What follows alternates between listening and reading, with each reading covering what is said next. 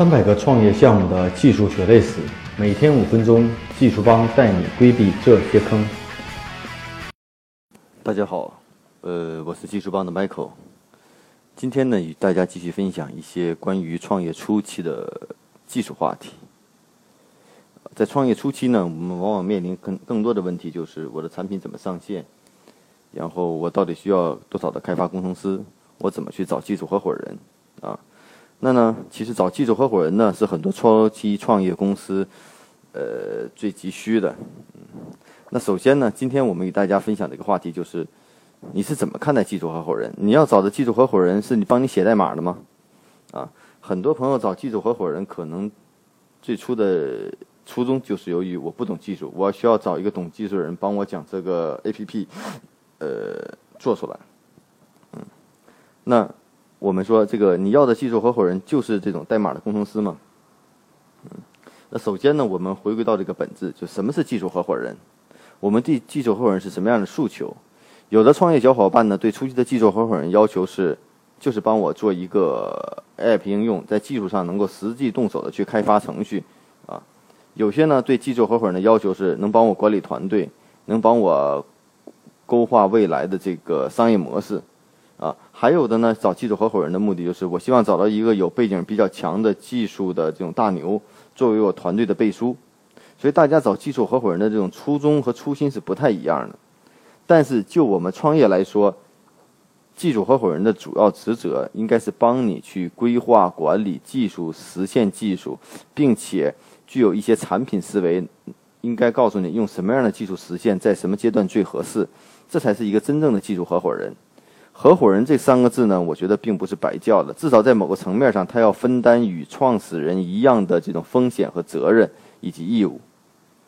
啊，那我们初期呢找技术合伙人的时候，大家都会去说：“我给你一定的股权，你帮我做某些事情。”其实，选择一个技术合伙人，首先我们要考虑的就是你们在这种创业的理念上和项目的方向上是否一致，然后再去谈到底该怎么去合作。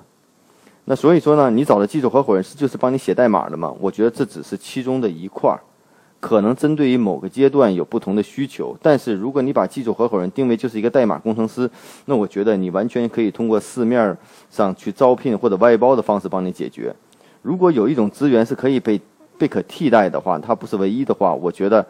能用钱解决的问题，它就不是问题。所以说，如果你把技术合伙人定位在就是帮你写代码，我觉得他并不是你需要的技术合伙人，只是在短期内帮你能够节省一部分资金去实现技术的一个呃合作伙伴啊。当然了，我们看到很多这个创业公司或者流传的一些例子，有几个合伙人，一个懂技术，一个懂运营啊。我觉得这种合伙的建立一定是基于长期的信赖和坚持，来源于同学。更多的关系啊，所以说这样的合伙团队呢，大家在是一个平等啊，然后呢共同分担一些责任，嗯，而我们现在在创业过程中呢，都是在创业过程中去寻找一些技术合伙人，通过外部的一些关系，从陌生到熟悉，所以说在合作之前需要很长的磨合期，嗯，那我们仅仅简单的呢，把一个技术合伙人就定位在是帮我写代码的话，那其实对很多技术的高端人群基本就把它排斥在外。所以我们应该清楚的了解你需要的技术合伙人到底是帮你做什么的。如果你去找一个技术合伙人，跟他说：“哎，兄弟，我有一个项目，你看你技术开发帮我做项目开发，你占多少股权？我实现运营占到多少股权？”听起来比较完美，但是实际上到底是不是这样呢？双方的观念理念到底一致吗？这些东西都说不太清楚。所以呢，找技术合伙人，首先要大家对商业模式、对项目、对远景都有认同，并且在一定程度上愿意承担项目的风险，甚至愿意去注资投资，这才是你真正和长期的技术合伙人。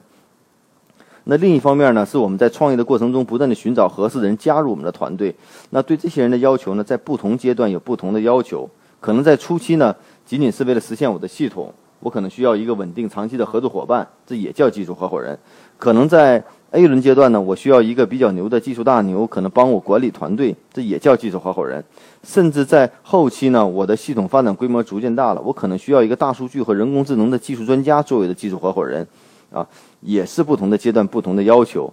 所以呢，完全取决于你对技术合伙人之前的一个定位，但绝不能盲目的说就是帮你去写代码的啊。所以说呢，我从这个角度来说呢。